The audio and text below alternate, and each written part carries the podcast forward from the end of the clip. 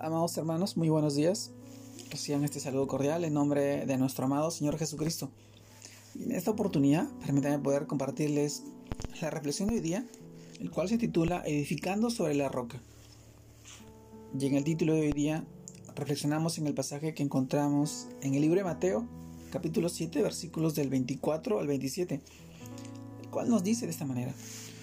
Cualquiera pues que me oye estas palabras y las hace, le compararé a un hombre prudente, que edificó su casa sobre la roca.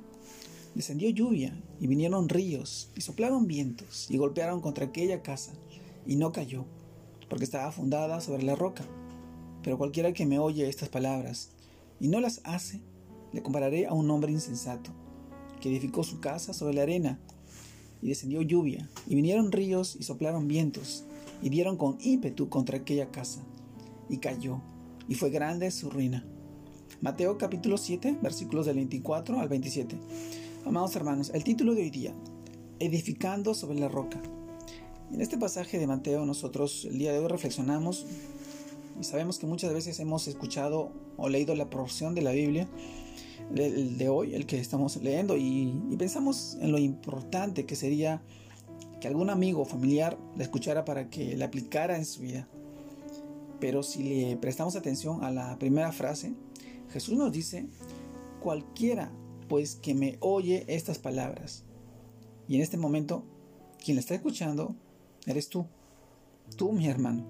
Tú, mi amigo. Entonces es importante evaluar de manera personal y sincera el estado en el que uno se encuentra, el estado en el que estamos y quizás está siendo insensato o verdaderamente está siendo prudente.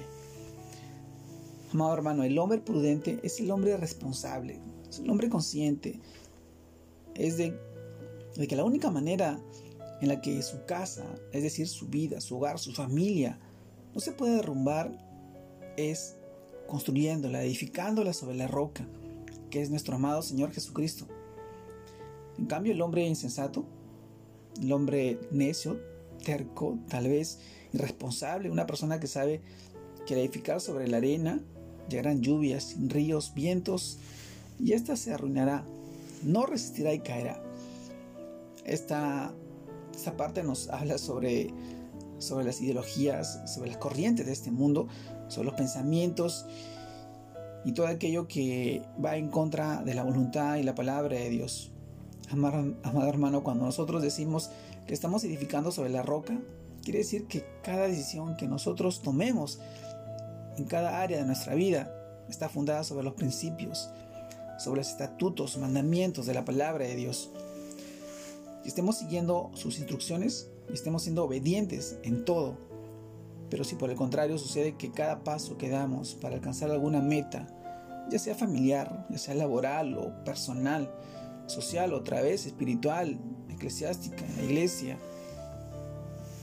debe estar fundada sobre lo que nos aconsejan nuestros amigos o lo que nos dicta el corazón. Quiere decir que lamentablemente estamos edificando sobre la arena. Todo lo que hagamos, mi amado hermano, tiene que estar fundamentada en la palabra de Dios. La clave es que confiemos en Dios. Él tiene pensamientos más altos que los nuestros y dice su palabra en el libro de Jeremías, capítulo 29, versículo 11. Porque yo sé los pensamientos que tengo cerca de vosotros, dice Jehová, pensamientos de paz no de mal para daros, a fin de que esperáis.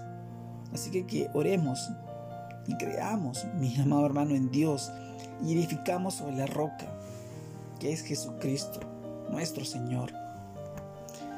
Edificar sobre la roca es muy importante en esos tiempos y ahora mucho más en nuestra vida, cuando sabemos que los conocimientos, los estatutos y la palabra de Dios está siendo atacada de una manera abrumadora. Quieren sacar de los pensamientos y los corazones la palabra de Dios, la voluntad de Dios en la vida.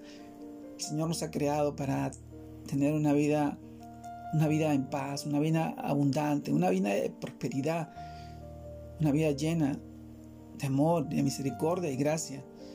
Pero estos tiempos estas corrientes, estos pensamientos, estas ideologías cada día separan al hombre de Dios. Y no podemos dejarnos contaminar o corromper mucho menos estar a la deriva y dejando expuestos a nuestros hijos, a nuestra familia. Y ahora es cuando debemos edificar sobre la roca, sobre Jesucristo, sobre nuestro Señor, nuestro Rey, nuestro Salvador. Él es quien nos ha prometido todas estas bendiciones. Solamente acércate a Él. Permite que su palabra transforme tu vida, cambia tu razón de ser y la vida de tu familia. Entrégate a Jesús, nuestro Señor. Te mando un fuerte abrazo, Dios te guarde y te bendiga en este tiempo, que sigas creciendo en el Señor y que sigas edificando sobre la roca.